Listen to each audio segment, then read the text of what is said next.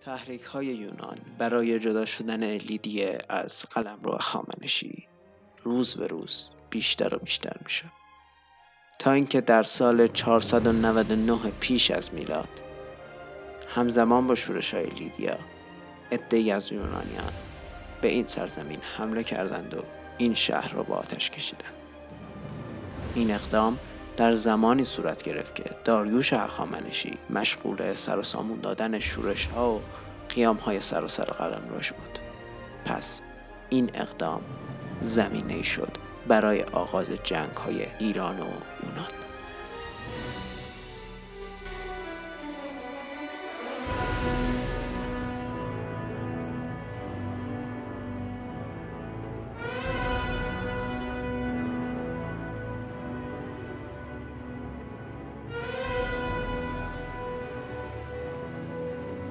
سلام. به پادکست هیستوریک خوش اومدید. شاید عنوان این قسمت براتون یکم آشنا باشه که خب حقم داری این قسمت در واقع یه نوع بازسازی قسمت اولمون هستش که کیفیت چندان خوبی نداشت. برای کسایی که اون قسمت رو گوش دادم پیشنهاد می‌کنم که این قسمت رو هم گوش بدن. چون این قسمت طولانی تر هستش و اطلاعات بیشتری راجبه موضوع در این قسمت وجود داره. پس عنوان این قسمت هست درازدست چند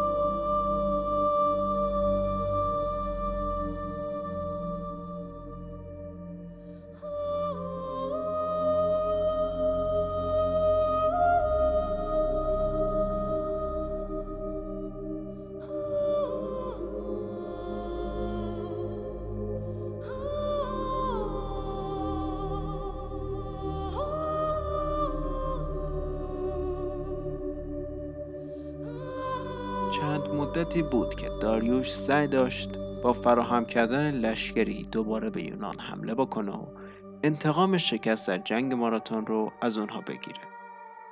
اما به طرز ناگهانی قیامی در مصر شکل گرفت. پس داریوش طبق رسومات تصمیم گرفت جانشین خودش رو قبل از این سفر خطرناک انتخاب بکنه. شاه به جای فرزند ارشدش بزرگترین فرزند آتوسا دختر کوروش کبیر رو با عنوان جانشین بعد از خودش انتخاب کرد. همه اوضاع آماده بود تا داریوش هخامنشی با شورش های مصر روبرو بشه. اما قبل از سفر به مصر در سال 486 پیش از میلاد درگذشت و خشایارشا در حالی که 31 سالش بود به پادشاهی رسید. قبل از شروع دوران پادشاهی خشایارشاه باید راجع به منبع و ریشه این کلمه یه چیزایی رو بگم. در واقع این کلمه از دو بخش خشای به معنی فرمانروا و آرشا به معنی قهرمان تشکیل شده که معنی این دو بخش میشه کسی که میان شاهان قهرمان یا پهلوان است جدا از این اسم یونانیان هم این پادشاه رو به نام زرکسیس می‌شناسن. از دوران پادشاهی خشایارشا داستانا افسانه های زیادی وجود داره. از داستان استر تا نمایشنامه ایرانیان نوشته آیسخلوس تراژدی نویس یونان باستان این داستان ها و افسانه ها به سینما و ادبیات حال حاضر ما هم رسیدند و ما الان شاهد فیلم ها و کتاب های هستیم که چه درست و چه غلط به ایران و یونان باستان پرداختن و می‌پردازن. خب فکر کنم خیلی از موضوع دور شدیم. شورش مصر در واقع اولین چالش پادشاه جوان خشایارشا بود. کنترل کردن و رهبری کردن ارتش به این بزرگی که داریوش برای مقابله با یونان و سرکوب مصر فراهم کرده بود کار سختی به نظر می رسید. اما شاه جوان از عهده این کار بر اومد و بعد از سرکوب این قیام برادرش هخامنش رو به عنوان ساتراب مصر منصوب کرد. بعد از مصر بابل دومین جایی بود که علیه شاه جوان شورش کرده بود. پس خشایارشا از مصر به بابل رفت و طی دو هفته به این شورش پایان داد. اما این نقطه پایانی به شورش های بابل نبود.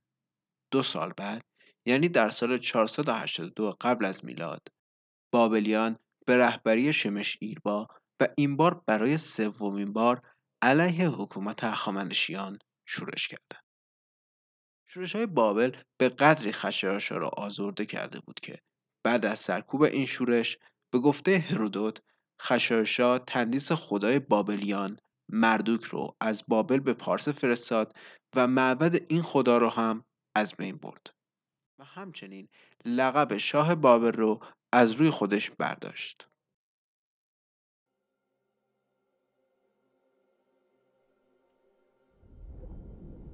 سال 480 پیش از میلاد بود و خشایارشاه تمام مشکلات و شورش های داخلی رو از بین برده بود و الان آماده جنگی می‌شد که پدرش داریوش کبیر در اون ناکام مونده بود. و اون چیزی نبود جز انتقام شکست از یونانیان.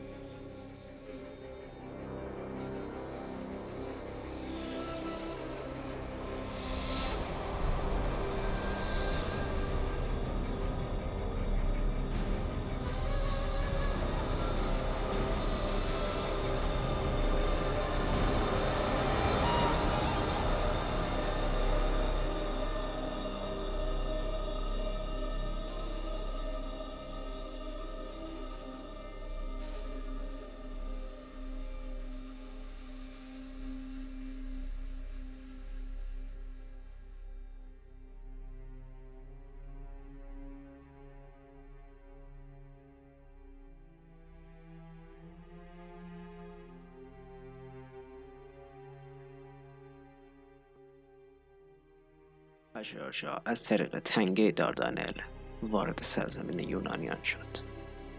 حمله دوباره ایرانیان اتحاد بین دولت شهرهای یونان رو بیشتر کرده بود. در بین راه لشکرکشی ایرانیان اسپارتی ها تنگه ترموبیل رو اشغال کرده بودند و راهی جز عبور از این تنگه وجود نداشت. خشایارشا چهار روز به اسپارتی ها مهلت داد تا عقب نشینی کنند. در روز پنجم جنگ آغاز شد.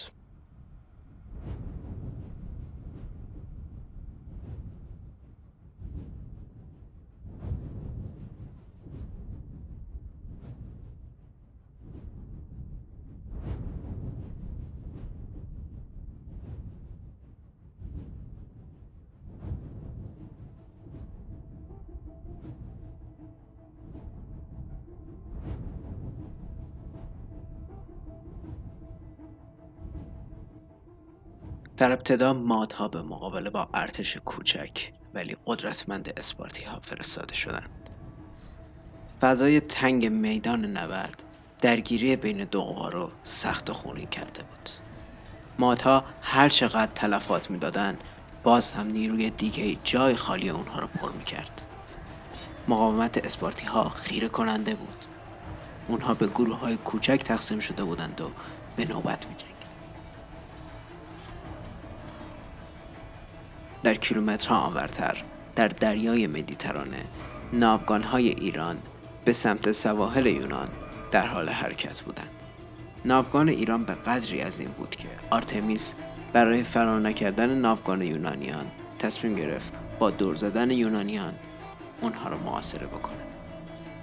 اما یونانی ها از این نقشه با خبر شدند و به سرعت به سمت ناوگان ایران حمله کردند. کشتی های یونانی به سرعت به سمت کشتی های ایران در حال حرکت بودند.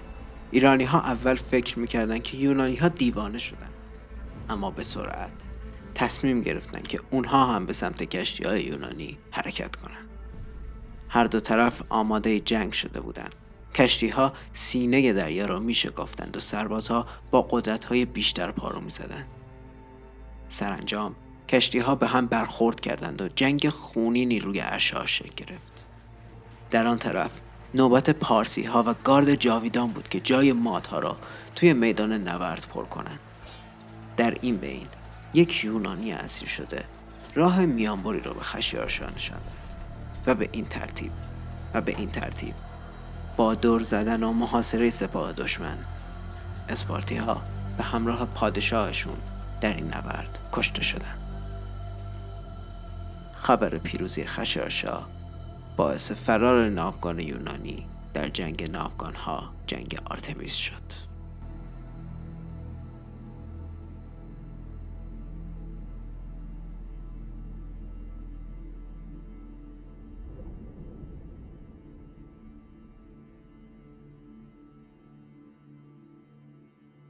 با شکست اسپارتا این شهر آتن بود که انتظار خشایارشا را می‌کشید درباره ورود خشایارشا به آتن توی روایت های تاریخی اختلافات زیادی وجود داره.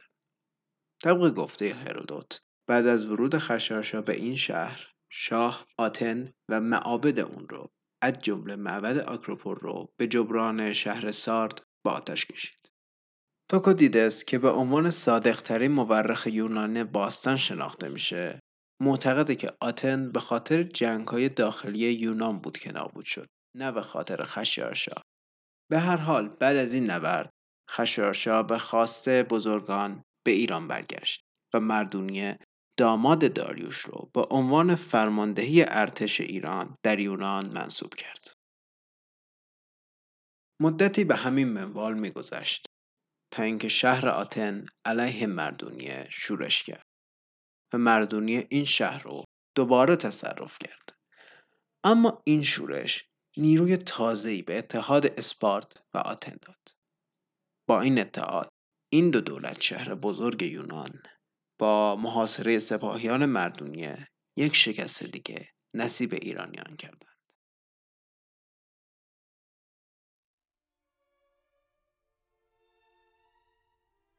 سالهای سال از جنگ یونان میگذشت. و در یکی از شبهای مرداد ماه سال 465 پیش از میلاد در حالی که شاه ایران به خوابی آسوده فرو می‌رفت و خبری از آینده پیش روش نداشت در هنگام سپیده دم با پیکری آغشته به خون در خوابگاه قصر توسط نگهبانان پیدا شد.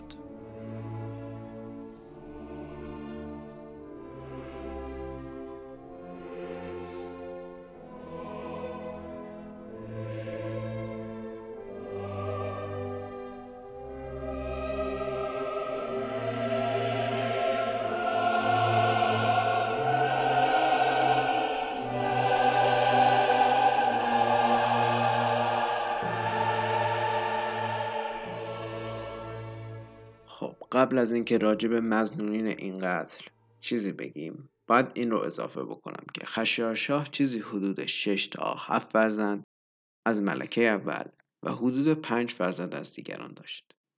توی کتب تاریخی فقط به سه فرزند اصلی یعنی داریوش، گشتاسپ یا ویشتاسپ و اردشیر اشاره شده. خب بعد از پیدا شدن جنازه خونین پادشاه بیشتر افراد دربار اردوان یا اردوان فرمانده گارد سلطنتی رو مقصر می‌دونستن. اما خود اردوان معتقد بود که قاتل پادشاه کسی نیست جز ولیعهد یعنی داریوش. پس اردوان به پیش سومی فرزند خشایارشاه یعنی اردشیر میرو این موضوع رو با اون در میون می‌ذاره و اردشیر هم با حمایت گارد جاویدان برادر خودش داریوش رو دستگیر می‌کنه و به قتل میرسونه. بدون اینکه به خودش زحمت فکر کردن به این رو بده که چرا اصلا باید ولیعهد پدر خودش رو به قتل برسونه. پس با این حساب گشتاسب که در اون زمان در پایتخت حضور نداشت و حاکم بلخ بود وارث بر حق تاج و تخت پدرش و برادرش داریوش میشه. با این حساب اون به سمت پایتخت حرکت می‌کنه. اما غافل از اینکه در پایتخت این اردشیره که زمام امور رو در دست گرفته. پس بنابراین درگیری بین دو برادر روی میده و در این درگیری اردشیر پیروز میدان میشه و اعلام پادشاهی می‌کنه.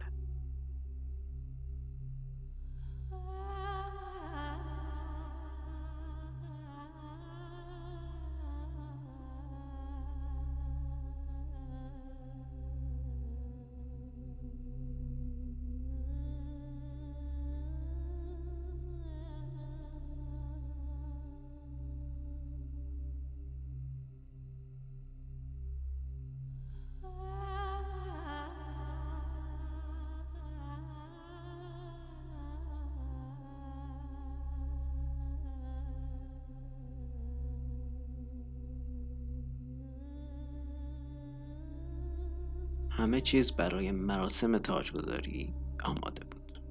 همه بزرگان کشور منتظر بودند تا اردشیر سومین فرزند خشیارشاه با گذاشتن تاج پادشاهی روی سرش سلطنتش رو آغاز می‌کنه اما هنگامی که شاه در حال گذاشتن تاج روی سرش بود اردوان و همراهانش شمشیرهای خودشون رو بیرون کشیدند و به اردشیر حمله کردند.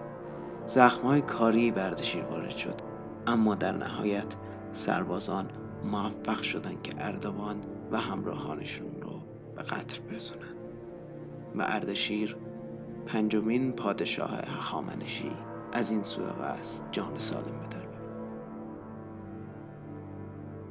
با همه این اتفاقهایی که رخ داد باز هم هویت قاتل خشاشا برای ما معلوم نشد.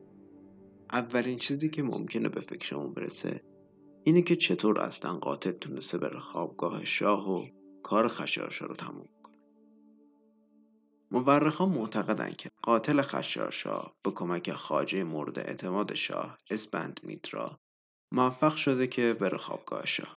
ولی خب همین مورخا راجع به هویت قاتل خشایارشا تئوری های مختلفی دارن.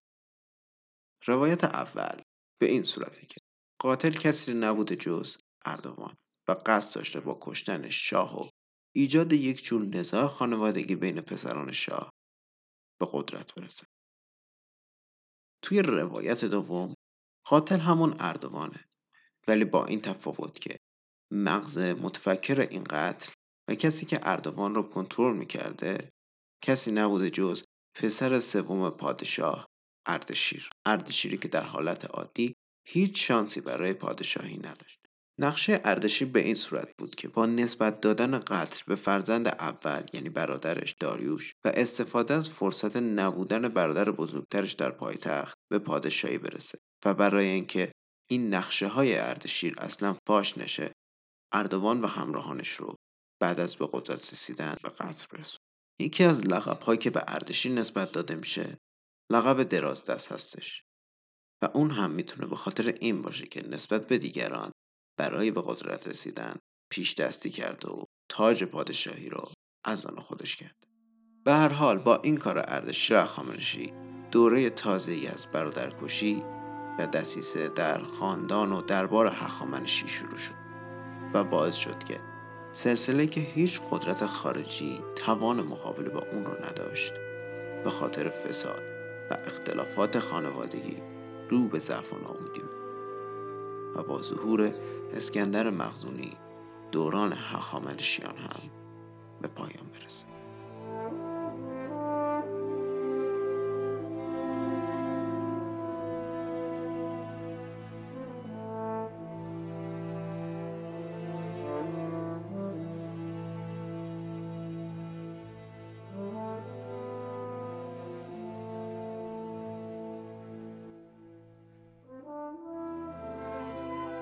چیزی که شنیدید بازسازی قسمت اول پادکست هیستوریک بود.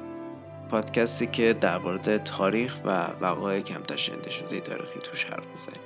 با اینکه تا الان حدود ده قسمت از پادکست منتشر شده اما یه مقدار آمار شنونده ها و دنبال کننده های این پادکست پایین. پس لطفا برای حمایت از این پادکست پادکست هیستوریک رو حتما به دوستانتون معرفی کنید. من مطالب بیشتر و اضافی راجع به هر قسمت رو هم توی صفحه توییتری پادکست به آدرس ادساین پادکست هیستوری قرار میدم.